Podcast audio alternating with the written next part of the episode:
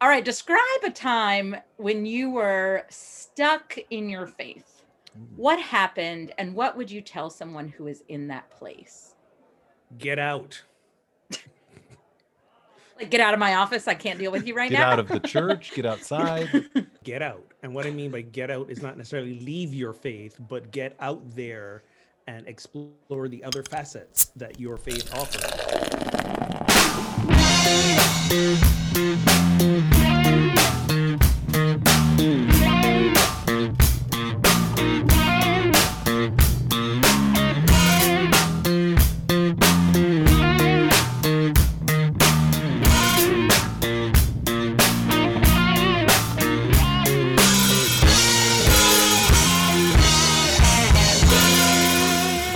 Welcome to episode 184 of Pub Theology Live, a weekly conversation on life and faith over a craft brewed pint, a fine wine, or whatever happens to be in your glass. You can catch new episodes weekly as the Reverends Bryan Berghoef, Shannon Weston, and Ogun Holder address and engage what's happening through a theological lens with a good brew in hand. And perhaps you are drinking that good brew, or you'd like to drink that good brew in one of our pub theology pint glasses. I don't have one. I'm traveling for that spot. But there you go. Shannon's got one. You can get one of these by donating $25 or more to nokidhungry.org. I would so love an excuse to leave the house. Please make me mail you one.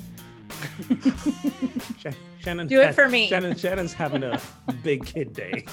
lots of lots of kids lots of hours. Don't worry, I'll go after hours when nobody's there, but I just any reason to get in the car right now.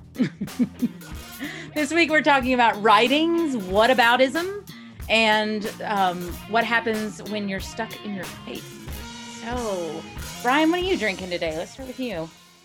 Yes, well, we are in the last week of my dry January, but I do have uh, a non-alcoholic brew. This is the Free Wave by Athletic Brewing, a non-alcoholic double hop IPA style beverage. And I will say, it's I've got to be better than that. Ze- It's it's ahead. way better than the one I had last episode. This one is like Okay. this one I would drink anytime. got it. Yeah, he sent me a picture of that Heineken Zero, and I was like, "Ugh." Oh no, I like that too. yeah. Heineken Well, Zero the not- review was it's good if you like Heineken, and I was like, yeah. yeah. I'm. Yeah. Ogun, what are you drinking today? Um, Lazy Days by Silver Branch Brewing here in Maryland. That's where I am today. That feels right. This is this is the this is the last of my uh, summer stash that I I'm currently at my girlfriend's house and I'm uh, it's the last of the summer stash. So Nice. lazy days, and it's been I don't know what the what uh, did it ice over where you are today? Shannon? We got lots of icy weather. Well, that was a good setup for what I'm drinking because Okay. we got about an eighth of an inch of snow um, last night. So I am drinking uh, New Belgium's accumulation. This is mostly for my friends in Chicago who Did are like, did it's a foot an- and still going. I was gonna say, did you say an eighth of an inch? Yeah, probably. Like it was a dusting at best, you know. It was enough to make some slush, you know. There you Come go. on, Well, there was a weather alert. I opened my weather app this morning because I knew we were likely going to have a snow day for the kids, and and uh, and it was set to Washington D.C. and it said winter weather Yeah, alert. You, so you, I was gonna say you lived here. You know what an eighth of an inch does to the. To the It, DC it was Baltimore enough for the kids to be like, it's snowing. And Shuts then, everything you know, down. Exactly. yeah. So, but this is for snow days all across the eastern part of the country, northeastern part of the country, you know, perfect, everywhere. Perfect. So, um, all right. Do you prefer to write with a pencil or a pen? I'm like, who writes anymore? Don't we all type?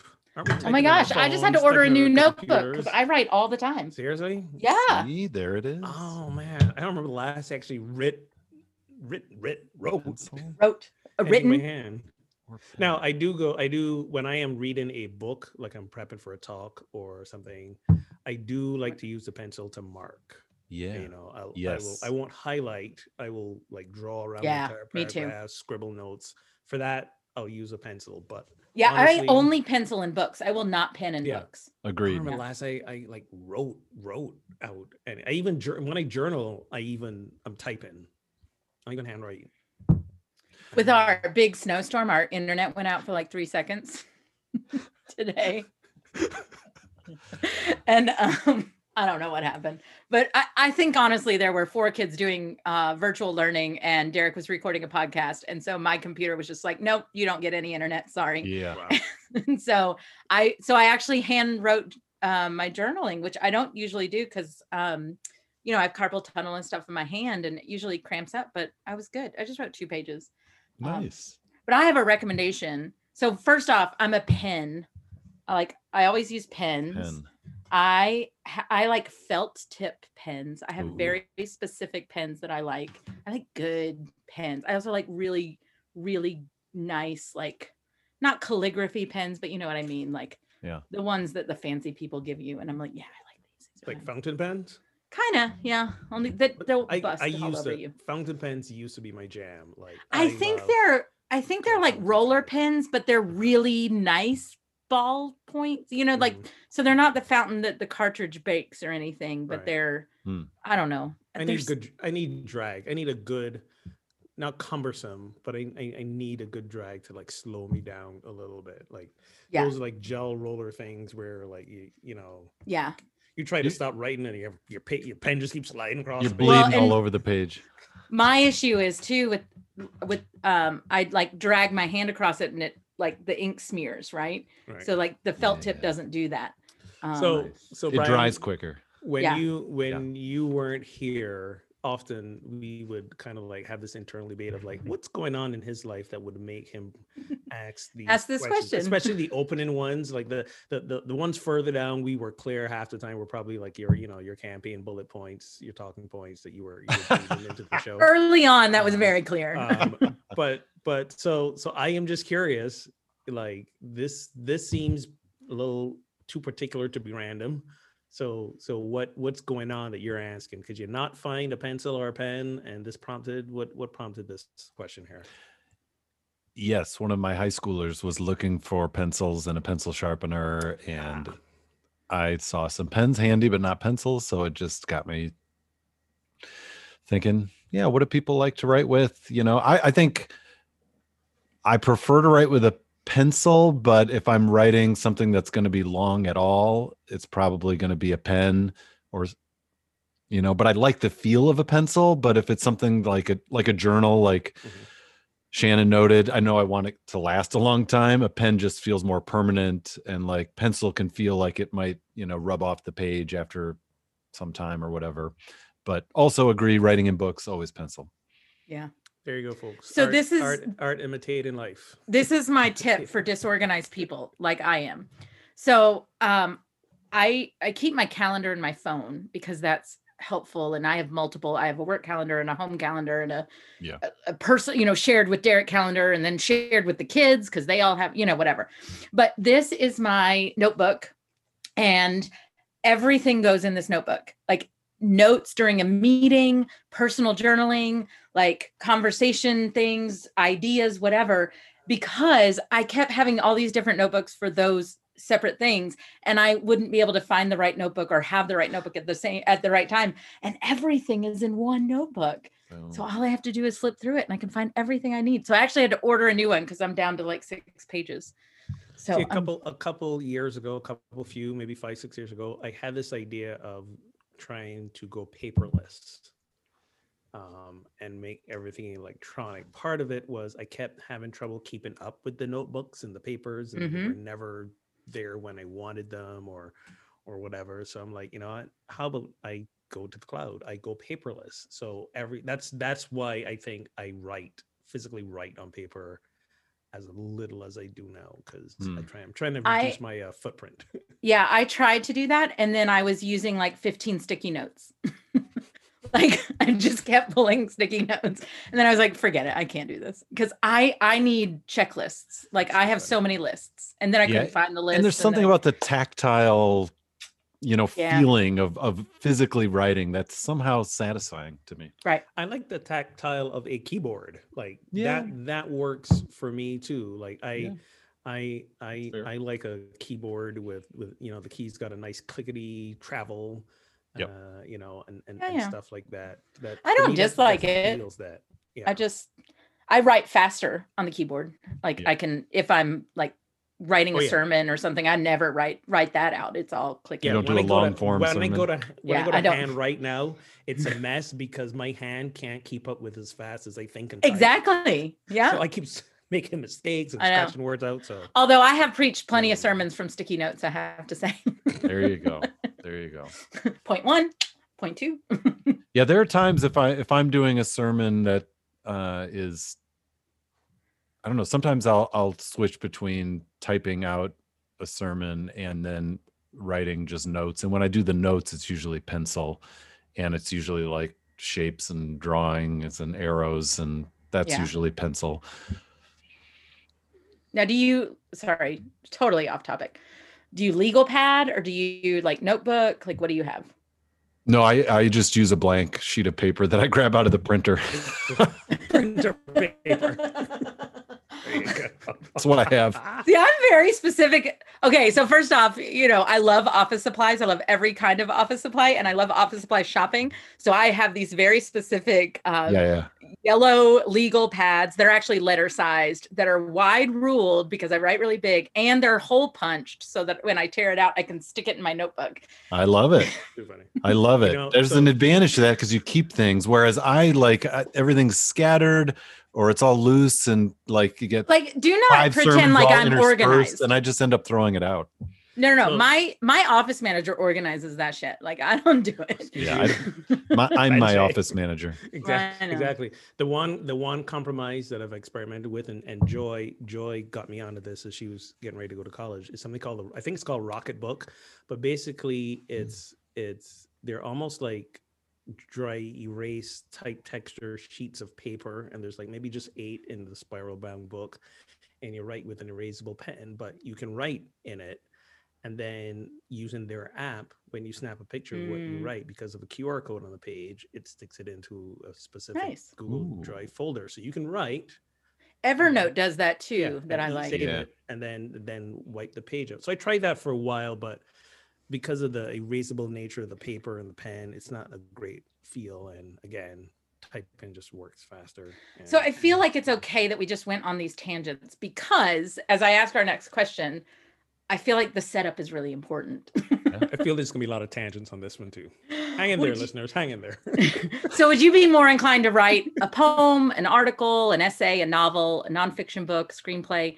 So here's what I'm going to say, and it says a sermon or other. All three of us, we write sermons regularly. Yeah, leave that. so let's off. take that one out for us you know um so what are you if you're writing is this for fun brian you think if you're writing for fun what are you most likely to write would you say Well, it, yeah, great question. I mean, because I think And was this there's there's what you would was- actually do and what you might aspire to do, right? Was this Sure. question based on the homework assignment of your high schooler who was looking who for was looking for a earlier? pencil It was not. No, it was not. It just got, just continued with the writing theme. You know. sure sure so again it depends on what paper i'm writing on as to what i'm writing what pen we're using. what would be pen we're great- using You know, this is a great moment for me to say I usually write. Um, I'm, I'm back to doing some long form blogging.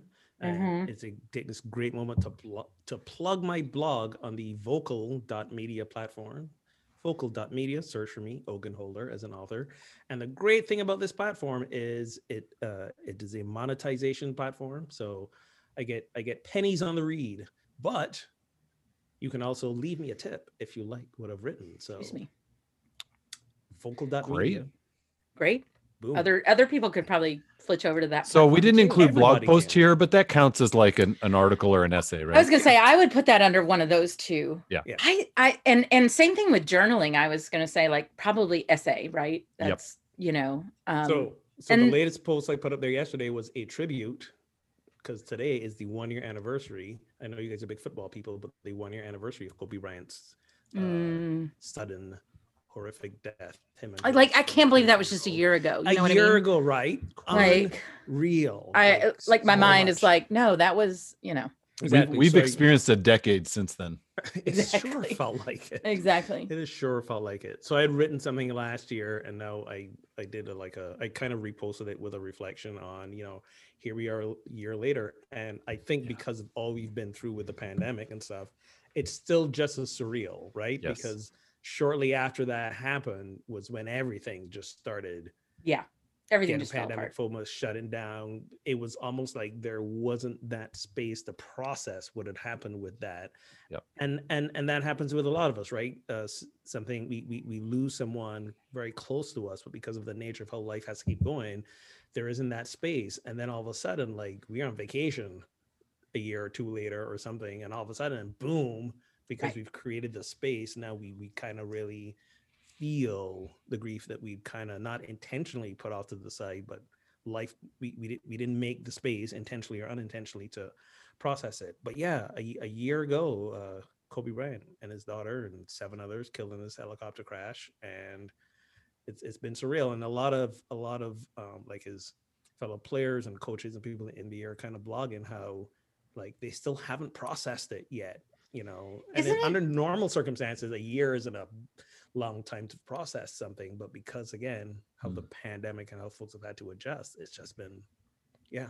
Sorry, I may be actually giving an example of question three, but I'm going to say it anyway.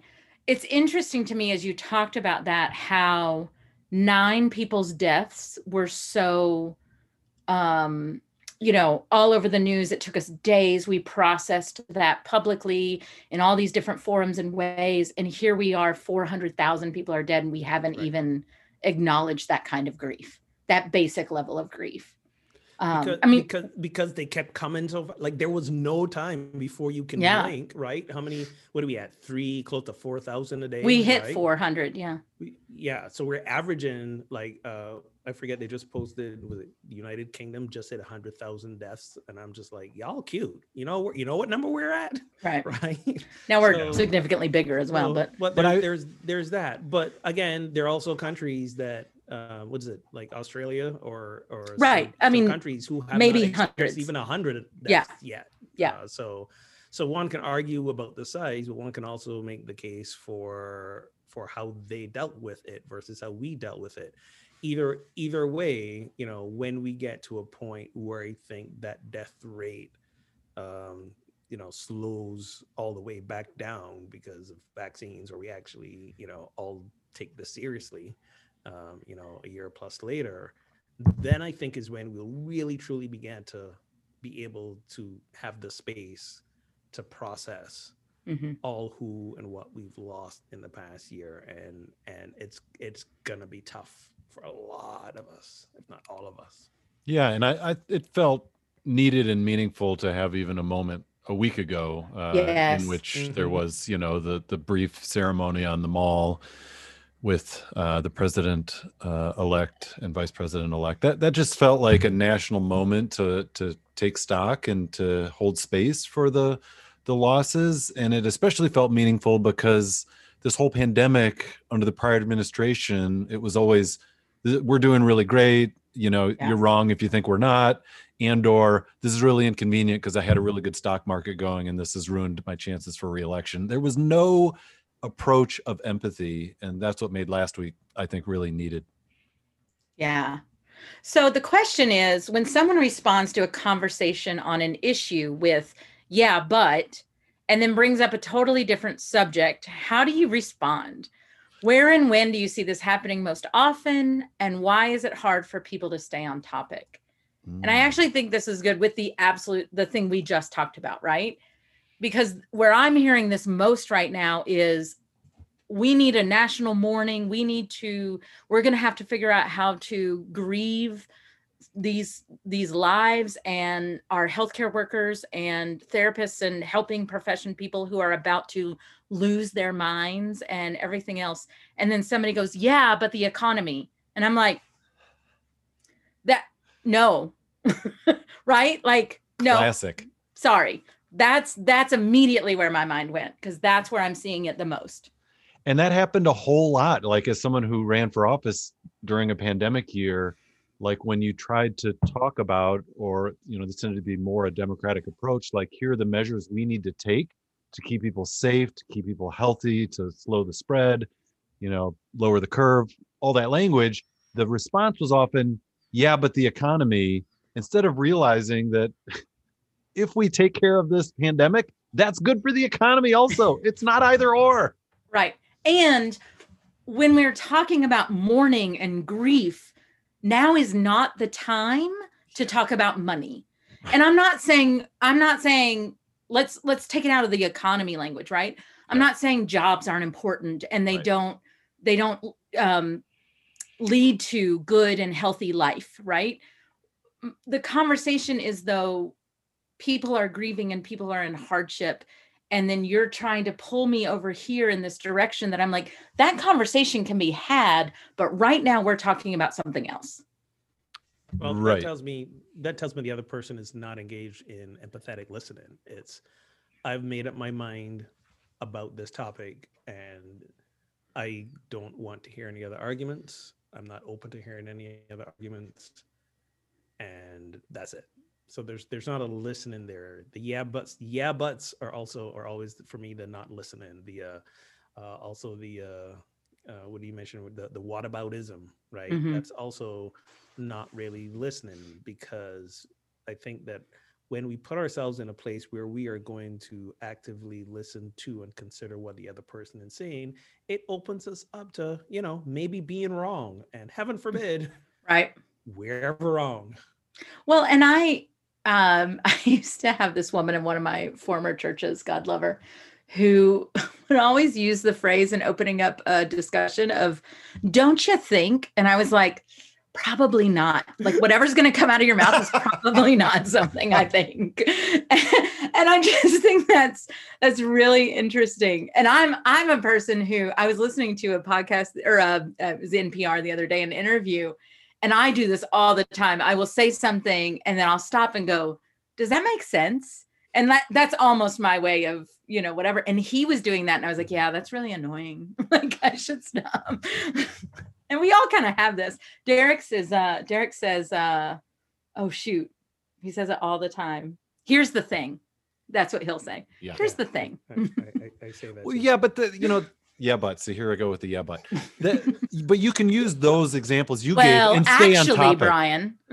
You can use those those turns of phrase and stay on topic though, right? Mhm. It's it's the whole like turning it you know 180 degrees to something totally different. Uh, I tweeted the other day, if I hear yeah, but what about abortion one more time, I may lose my ever loving mind because I so often will see whether we're talking maybe about economic things, social safety net, climate change, etc.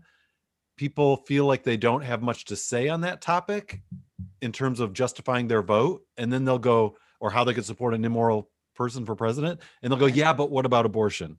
Right. And it's like, but that's not the topic right now. Like that, you can't just just because you don't feel like you have something to say substantively on this doesn't give you permission to shift it to a totally different. but it, So we it's- have we have their it's their topic. That's all they It- have. right right so we have we have Right. pandemic and economy we have basically any politics and, and abortion are there any others like are there any big ones that we can think of Well, Climate okay, so climate we- change. Climate change. Mm-hmm. is that just Or- I don't or know what's the who's what's the greatest? Well, this is I was gonna say, who's the greatest quarterback of all time? Some will oh say no we are not having. if you've that never lost right a now. Super Bowl like Joe Montana, you're the greatest. If you've lost like I don't know mm. three or more, you may not be the greatest. Yeah, you know what, you guys, nothing gets my blood boiling so bad right now than this Tom Brady discussion. I know it. I can't do it. Like so- I'm so- and I know, and I'm sorry. no no no, and it's it's You are fine. Like not sorry. You I had so no, not I. I actually like eh, and this is just how my life is right now and I'm super stressed and I actually need to focus on something that is not important like football, right? And the There Super. Bowl. And so when people start talking about Tom Brady, I'm like, I, no, this has to remain fun. Like I need this to remain fun. He's having Do not fun. touch this. Oh my. um, you know, I'm gonna take some time. Yep. I'm gonna breathe. Let's let's let's see. Brian goes, yeah. What about? but- and we weren't even talking about football. Uh, I. I, that's interesting because it's really not something I get very often, and maybe I live in a bubble where people don't So disagree with me. What about family conversations? Like you're talking about like a certain um, thing that happened and there's an issue to deal with the family and someone wants to bring up something from like five or 10 years ago and says, yeah, but what about, so is that, do you experience that? I, I I think a lot of it is we don't we don't want to have difficult conversations, right? That's there's there's an, Yeah. there's an avoidance of that there's an avoidance because again it leads us into a lot of personal inquiry and introspection that a lot of us just don't want to do so it's easier to change the topic or uh as Yeah. as as well It's true. and you're assuming though that the yeah but is a non-controversial topic and uh, or that they are or something and that to me is not always the case in the examples that we Yeah. we gave that's true we could seriously escalate the conversation with a with a yeah but as well right you because know? if if you and i were having a discussion about climate change and why you should or why you know political views or whatever and you say yeah but i'm always going to vote this way because abortion like that's more controversial to me than less right because Right. now we have a 37,000 topics that I need to go through with you. Not I'm not and and I don't even have to mention abortion, right? On Right. Ethics and morality and blah blah blah blah blah if that's your concern. So I I don't know and I think but I do think it's, you know, I think the yeah but other conversation is um maybe that's part of the motivation is I think this is less controversial and let's just agree or it's the um this is what I care about, right? Like let's Yes, go back, you know, it. this is where I'm the expert. And so I have the advantage if I'm over here. And I, I think that's where you're you are Yeah, also I think I think to. that's I think that's often the case. It's it's that I'm I'm more passionate about it and maybe I feel a little more knowledgeable or I've justified, you know, my if we're talking about politics, I've justified my vote by this issue. So I'm always going to steer it there versus Yeah. other things I feel less I mean, this happens all the time with About- scripture and top. Uh, it's not necessarily off topic though.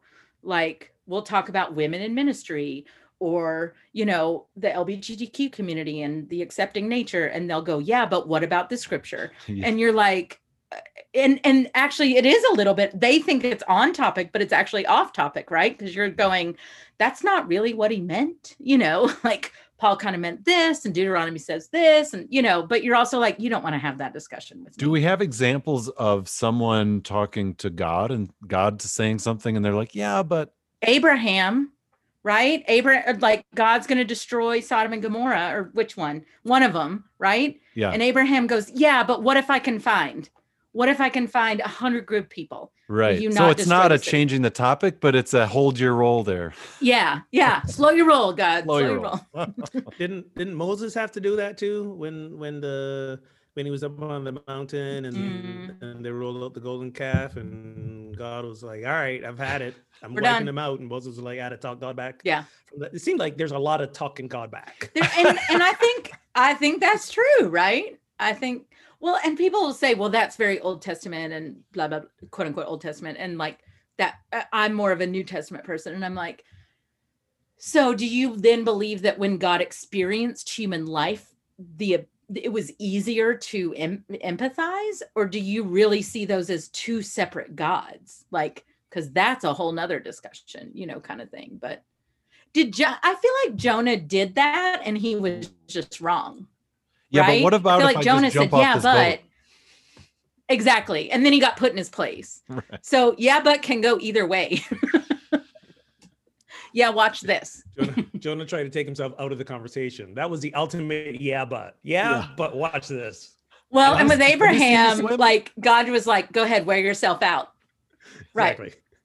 So can I find 100 people? Okay, can I find 10 people? Okay, if I can find one person, and God's like, just wear your, it's like a toddler, just wear So- yourself out, and then we'll So, talk. right so basically old testament god had a lot of bad ideas and we had to set god straight so it was like old testament we think we we think god was the father and we were the children it was really the other way around Well, was- sometimes, it was And- it was like it was like it was like taking care of an elderly parent right like but what's the like theme God over got and old over again? cranky the theme over and over that's again is but i'm god and you're not so like I'm the parent. i'm the parent you're not, so right but we still but they were still able to change god's mind talk Yeah. back god back yeah the well a good parents Noah be Noah should have worked a little harder on the yeah. I I'm agree. sure you're gonna i don't know about that and like why didn't you bring you know hufflepuffs and weasels or whatever along with you I personally think I think Noah was like the ultimate like introvert who's like, "You're getting rid of all the people." All right, I, am not mad at that idea. Yeah, but then you're gonna stick me in this ark with my family for like four Hey, months. y'all gotta make Noah y'all would have thrived during the pandemic. Let's just say. Mm. there are there are people that are thriving during the pandemic because of Yes, that. they are. Like they're living their best life right now. Um, all right, describe a time when you were stuck in your faith. What happened, and what would you tell someone who is in that place? Get out. Like, get out of my office. I can't deal with you right Get now. Get out of the church. Get outside. Get out. Get if you're. So I'm assuming. I so the phrase "stuck in your faith," like when you say that, Bryan, you Korean, when you say that, what do you mean? Because because I got some ideas of what that could feel. What what what, what what's the context you're trying to create here? Yeah, I think I think I hear that in places where people feel like um, they're feeling disconnected spiritually, disconnected from God. There isn't much vitality to their faith, or, or they feel like they've reached a certain place in their faith and it's kind of plateaued, and the energy's kind of low, and maybe they're uh, feeling a little disinterested on on the spiritual topics or spiritual So, practices. so right. So back to my answer, get out. And what I mean by get out is not necessarily leave your faith, but get out there and explore the other facets that your faith offers or the facets that other faiths offer uh, as as well. God God's not limited by one expression of religion, of theology, of spirituality, right? So if the Mhm. one you're in isn't for some reason doing it for you at this point in time, then go go ex- get out and go explore some others and and and see what else there is out there that might inspire you because because we if if you're if you're doing your faith right you're growing and evolving. And and and i think at some point that that that that growth and expansion within the context of that faith takes you only so far Yeah. uh, with what you know. So you got to get out and go explore some other things. So i'm sticking with get out You know, I read a poem um, the other day. Um, I have this book that I absolutely love. You guys probably know it um, Love Poems from God. And Daniel Le- something, he translates all these. Daniel Ladinsky. Yes, Daniel Lindinsky. Thank you. And and it's a beautiful book. Oh, it's a beautiful book. And the first poet in it, I, I've always skipped around. It's been one of those books. It's been on my nightstand for years. It's super worn, and it's been one of those books that you like. I pick it up and just open a page and start reading, and that's been the way that I've done it. And the other day, a couple days ago, I was feeling a little like, okay, I'm not really doing my spirit. I wasn't necessarily feeling stuck in my faith, but I my practices, I wasn't really doing anything, and I just kind of I was like, I and so I I was like, I'm gonna start from the beginning, and I'm just gonna read it through. Ooh. And um, I'm not a I'm actually not a big poetry person, but I cannot get enough of this book. Hmm. And Rabia is the first one. I think I'm saying her name right. I have no idea. She's an Islamic um, poet, uh, several decades or several uh, centuries before um, uh, uh, Rumi. And I, I don't remember the exact words of the poem, but essentially it was um, I kept praying and calling God by this formal name, and I wasn't getting anywhere. Hmm. And so I decided to nickname God, right? I decided to make an intimate name for God that was mine. And when I started calling God by that name, like God showed up basically. And it was like I called God wrong by the wrong name or something. You know, it it I, I'm not saying it even remotely is beautiful, but it's kind of what you're saying, right? Like you've got to change somehow, change your posture, change what you're doing, change it's not it's not necessarily the faith that's stuck it's it's your response to this Mm. um and that not so much the name that specifically the name of god but like the way i've prayed and what i prayed like if i just shifted that a little it made all the difference in my life i've had that multiple times Hmm.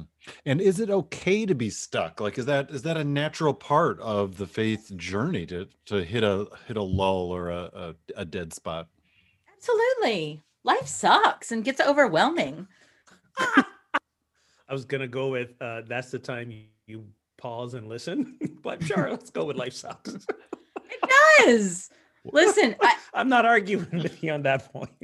so I felt I, I will I will fully admit this, and I'm removed enough from it that I can talk about it. Like this summer, my life was um my home, you know, my my husband and I's relationship was great, but like it was just unraveling. Everything was unraveling, and I just couldn't get on solid ground. And I I told my spiritual director, I said, you know, I don't think I've ever experienced God this far away before. Hmm. Like I felt distance, but like I I, I am so lost like i am so um consumed this is the better language i'm so consumed with all this other anxiety in my life that i it's so clouded that i can't see Did you only see uh, one set of footprints in the sand and forget that Bernie was carrying you? mine's i have this magnet that's it's the that's it's the butt in the sand and that's when god told me to sit down you know like, or that's when god dragged me or whatever i was like yeah that's i mean Nice. You know. So we were uh we were watching a nostalgic 80s movie with the kids, uh Teen Wolf last over the weekend. Nice. god And uh Michael J. Fox's buddy in high school is named Stiles, and he's always wearing t-shirts with different sayings on them. And w- one I think one of the first ones was life sucks, then you die. Yeah. or as my professor once said in the middle of class life's a bitch and then you die like in the middle of seminary i was like yeah i'm in the right place i'm good wow. wow. Would not have been heard at my seminary. yeah probably not um, by the way we spent an entire day with our oldest daughter watching cobra kai and all the karate movies the other day and i felt like i was so winning as a parent Yes. Do you recommend? I haven't watched Cobra Kai yet, i mean listen it's cheesy as hell and Yeah. absolutely you should watch Oh, it all listen, but I love Karate Kids. so- exactly watch all of it it's uh, it's yeah I think when you watch it, you'll realize how bad Karate Kid. Oh my really god, it's horrible. and it's amazing. I've only, I've only, I, I logged season one of Cobra Kai. I have not been able to bring myself to watch season two yet because I'm like, mm, they, they, ah, they lost. You got me. you got the idea with season one. yeah, yeah, yeah, yeah. Yeah. I was like, so I'm- so okay, so pray different. I think this is this is a great question, Bryan, actually. Like pray differently, um, move, you know, move in whatever way, right? Ogun, like Yeah. whether it's emotionally or mentally or even physically, you know, what so, both of those kind of have to do with change, you know, changing yourself, changing the way you're doing something.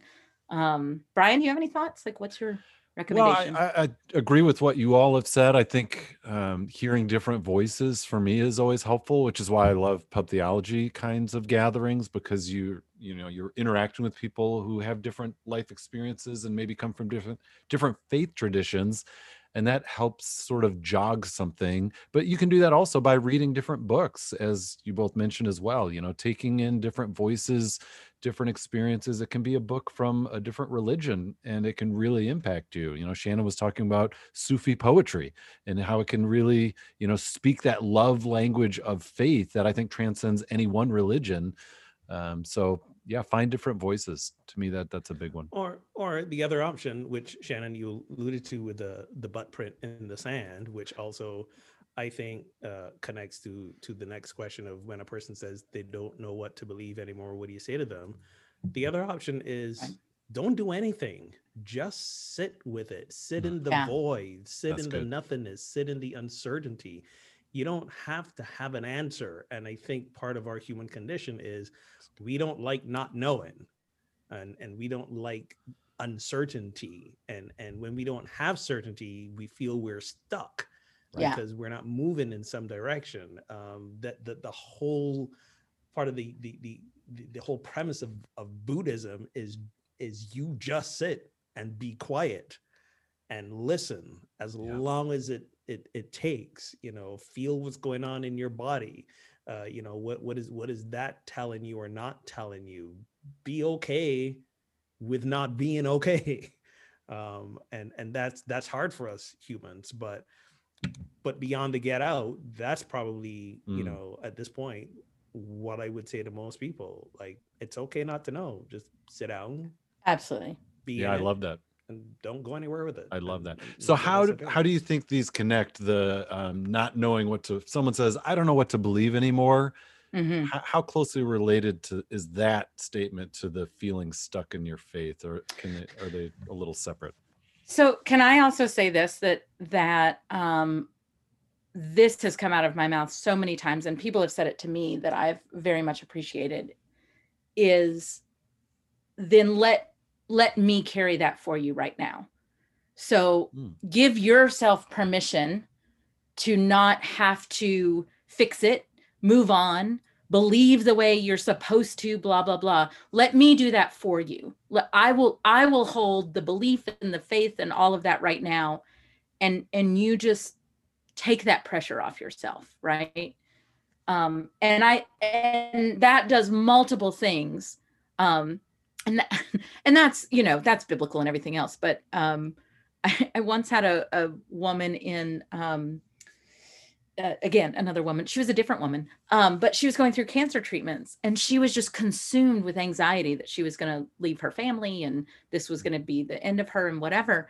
And she and her best friend worked out a system where on monday wednesday friday her best friend would worry for her. Mm. and on tuesday thursday and the weekend she got to worry about that thing and it it was enough to let her have permission of you know what? Today is not my day to worry about that. Wow. yeah and i thought that's just beautiful. And you know there was enough trust there and whatever and and i think as a pastor or even as you know leaders in our church are very really good friends to say let let me hold this even with you. You know let let's com- be companions on this journey together yeah, um, does that really work though? Honestly. yes for me it does absolutely I, I wondered too, Ogun. I wouldn't be able to say, "Oh, today's my day off from worrying." Awesome. I you know and, and i wonder and i don't mean to be stereotypical in this in any way but i wonder if that has to do with um women in community versus men in community it might it, it might be a guy thing. We might because we- to shut it off. at least with my female friends we have that ability to um I, I don't know there's it's i don't know i can't explain it and i don't want to Yeah. get it too far into these gendered Yeah, yeah, yeah, ideas Yeah. but yeah no it hear works for me the the thing I've I've said along those lines to some people is like you know borrow borrow my belief, right? You may not believe in yourself or your capacity to do a thing. Mm. Borrow my belief in you. So so I've I've gone that way, but I know just shutting down worry concern is is not. Uh, it is it. Uh, I'll speak for myself. It ain't that easy for me. Um, Right. So even if somebody says they're gonna worry on my behalf, my thought is, oh great, now there's two of us worrying. No, no, no. And that's just not, I mean, by the way, let me be clear. That's just not anybody saying that, right? It's not anybody coming to you and saying, I'm praying for you. You know, this is your intimate partner Right. that, you know, in some whatever. Um, you know, I think about the way we love ourselves and the way we love each other. And a person that um for whatever like maybe it's depression whose voice is saying you're unlovable and you're you know whatever and to have an external person say but i love you and if you're unlovable like but Yeah. don't you trust you know do you trust me and so lean on that trust right Yeah. lean on the fact that i love you or um you know things like that until you can believe that you're lovable yeah, again yeah. That that's that's very helpful in helping them to rewrite the narrative. hmm Um, I I hundred percent agree with that, and I think it's also important to remind them that rewriting the narrative is still their work. Yes oh absolutely know, like i and- can't carry that forever Right, right. you know Uh, and and uh, and I can love you forever. I can't carry that for Right, you right. forever. and you always know? be and we always be mindful of the time and place we remind them that it's their work to do. we just, Well- we just don't keep throwing that out. and that's something we say a lot. Um, and then Bryan, I'll let you talk. That's what we say a lot about um like people that are people that are on the edge of recovery or going through recovery of, you know, like whether it's alcohol or drugs or, you know, what whatever it is to say, you know, also I can't save you. I can walk with you, but you have to save yourself and God has to save you. You know, that that's that's your all's work. Like I can walk with you, but I can't save you. And we've got to be able to take that pressure off ourselves. Yes. Yes. And not feel like we failed also if they failed. hmm Yeah, I would say when someone says, I don't know what to believe anymore, to me, that that's a can often be a real positive because it means you've come to that place of unknowing. And to me, that that's a beautiful place to be. It might be uncomfortable, but it's a place that forces you to stretch your faith and your ability to trust in the unknown, which I think really is at the heart of of of real faith. And it's often when we think we know what to believe that our faith can actually be more fragile because it's dependent on all these certainties and all these things we've been handed. When you get to that place of unknowing, that's when you begin to have to own things and wrestle through things that maybe you Yeah. haven't before. And so I, I like to hear this from people. Yeah, and that's a really good point of the deconstruction, right? Whether it's the deconstruction of how we were raised or the belief we're supposed to have Yep. or all the answers, right? And um, you hear that from wise people as they get older, which is like the ris- wisdom of old age is I know nothing and I don't care. That's the wisdom of old age. Yeah. And it's okay. I don't know and it's okay. Not that I know thought there was- everything. I thought it was I could say what it. I thought it was I could. Yeah. I could. I could say whatever the.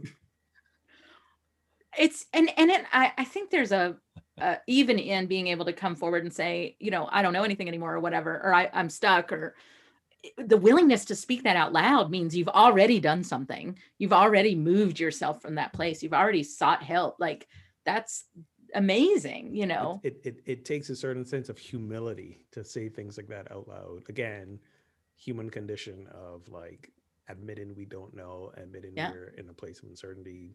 People tell me they don't know what to believe anymore. I'm like, great, don't believe anything. it's it's Just o- stop for a it's- yeah, while. it's okay to stop. It's okay to not believe anything right now. Just Yeah. being that.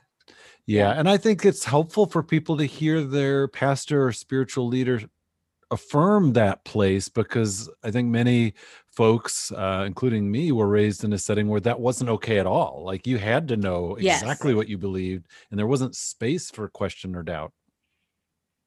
Yeah. yeah. and even i mean this this that is very true in faith right and i grew up in a southern baptist church where there were answers and if you disagreed with those answers you were just wrong you weren't you weren't on a journey like you were wrong Yeah, you were not- in you were on the you- prayer list. right exactly and not the good prayer list No, not that the- you. you that there were two you, you you needed to know what what to believe, but here's what it is. exactly exactly. And then they'll say things like you need to experience that. And you're like but you just told me like what? You know?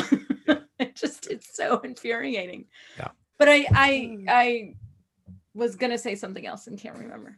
Yeah, but Yeah, but yeah what, but wait, what about oh anyway. I i do think it's um i think it's a beautiful you know what to be honest as a pastor i'm just thankful anybody comes to me and wants to talk to me about their faith even and and Yeah. it, you don't even have to be a parishioner but like in a bar or in a you know when we used to do such things or Right. you know a text message or whatever it is like i'm just so grateful to be able to be present for people Yeah. that like and we're so we're so scared you know we're so ashamed of feelings like this thoughts like this and we so we what's shouldn't been, be what's been really fun to see this play out in real time is the uh, QAnon believers yes, yes, who are who are who are struggling with the deconstruction right now.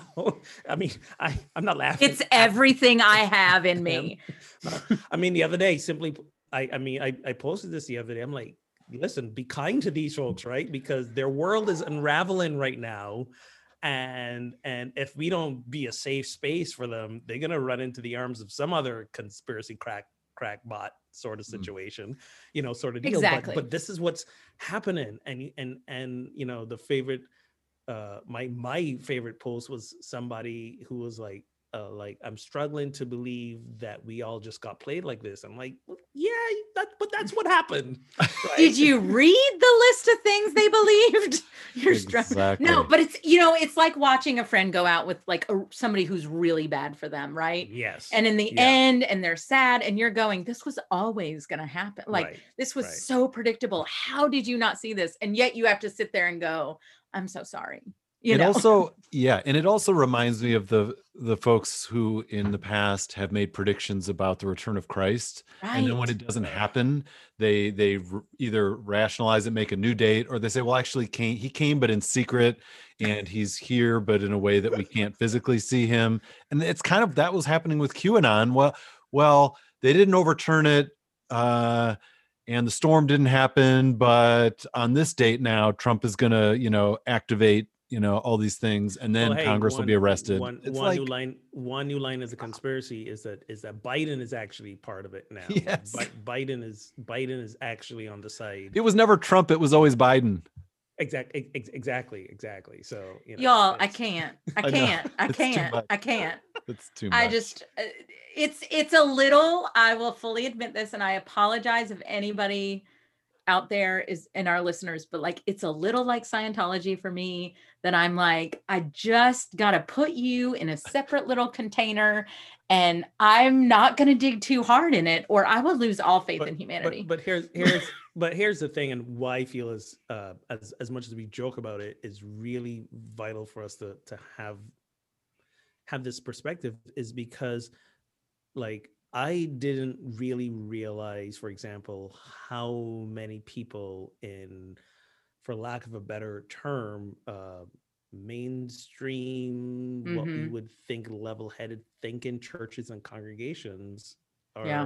were were either as much as a toe in or like waist deep in this QAnon stuff. And like we may not have believed the it's sex just- ring and the aliens but the whole Biden would never be inaugurated we kind of did believe you know right so there was Yeah. so so so i i it's it's weird but it's almost like you know we say now with the pandemic like you know there isn't anyone who hasn't been affected or touched by the pandemic either we know somebody who's caught covid died from covid or is sick with covid or we know somebody who knows somebody like like it is within it's this QAnon thing is kind of like the same way. I'm I'm beginning to realize that that so many people who we wouldn't have thought would be Mhm. able to believe, um, you know, back to that question, it's when you don't know what to believe anymore, what do you start believing, right? Um, it's it's I, I find it fascinating and and I'm beginning to realize that whether or not they they you know uh, got into it because of um, the seemingly innocent save the children idea and, Mhm. and trying to fight sex trafficking and the guise in the which it was presented or whatever uh, that that real people's lives and yeah. innocent people's lives have been like severely affected by this and and now they are they don't know what to do themselves and their family members as well some of them who may have rejected them before are either not willing to bring them back or welcome them back or don't know, they didn't know what to do with them when they went down the QAnon spiral. Now they don't know what to do with them When- now that right. they're struggling uh as as well. So so like there's there's some place of sympathy and empathy for for both sides of that. But doesn't it speak in some way to our hunger for something more, for something uh, like and a need Out to, there and a need to belong to belong, right? Like that's to me where that's where I can have empathy and you know, that's where I can get there is to say, you know, I get the desire to want to belong to something bigger. I I I would have hoped you would have been more picky about what you chose, but but I I think that is a another like there's so many but another great example of how this life that we're living this american life that we're living is deeply unsatisfying spiritually Yeah. and so we're just looking for anything whether that's white supremacy whether that's this crazy massive you know anonymous theory like whatever it is we're just we're so desperate for something Yeah, and what gave me a little empathy on all of this was thinking about it in a sports analogy. Like you're a fan of a team, and when you're watching a game that you're really invested in, you will hold on to hope that you can win that game until the very, you know, sometimes beyond when it's already right clearly decided. Like I was watching the um, Bills Chiefs game, and the Bills were trying to make a rally late. They inexplicably went for two when kicking Right. the extra point would have kept them within. And then they got the onside kick, and it's like you're just holding on to. But if Right. we do this and then that, and it was kind of like they were like, "Yeah, we lost, but if there's a way to bend the rules a little, we'll be okay with that because our team will still win." Right. Yeah. Right. Yeah. Right. And the problem I have with that analogy is there's a difference between, as I just said, a, a sports game, which And I democracy. I love, right? I genuinely do love, but really in the end doesn't mean anything Yes. versus this, which, you know, whatever. yes. But again, like I said, I would have hoped they would have been a little more picky, but I I just I do think you know, and I think this pandemic has shed light on that that we um we need each other. We want each other. We want community so desperately. Hmm. And and that we're not very good at it, you know. And that the people that have had established community through this process have have been okay. I mean, y'all, I have so much community like here in town, friend like different friends groups and whatever, and I'm still struggling this badly. I can't imagine somebody who didn't really have that. Yeah. You know, For sure. and and and I think it just all of this speaks to that. I just think it was a perfect storm, for lack of a better term. Oh. no pun intended. Nicely. Nice. That, that deserves. You're saying it's clap. not too late? nicely played. you know, but I I do. I think this pandemic and you know, uh, it just it all came together and it Yeah, was yeah, yeah. just ripe for that kind of thing. So God sure. bless them. Bless Everyone. their hearts. God bless them. Well, I think Yeah. we've arrived at our destination. You have a. We're somewhere. I don't know where, but we're somewhere. Isn't that the point, Ogun? Just let it be. Just let it be. That's what I'm saying. I don't know where. It's somewhere.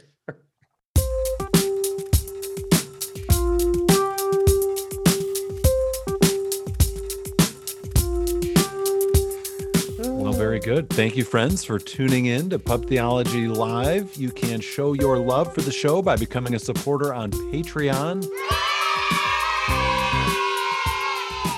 Get access to extended interviews with special guests and of course before and after show banter visit patreon.com slash pt live to get started and a big thank you to our current sponsors our current patrons you can also connect and spread the word on social media using hashtag PT Live. Listen anytime on SoundCloud, Stitcher, Spotify, Google or Apple Podcasts. And you can watch live on Facebook Tuesdays around 4:30. And if you'd like to find and or create a pub theology gathering in your town, visit pubtheology.com. Until next time, friends, drink responsibly and keep those conversations flowing.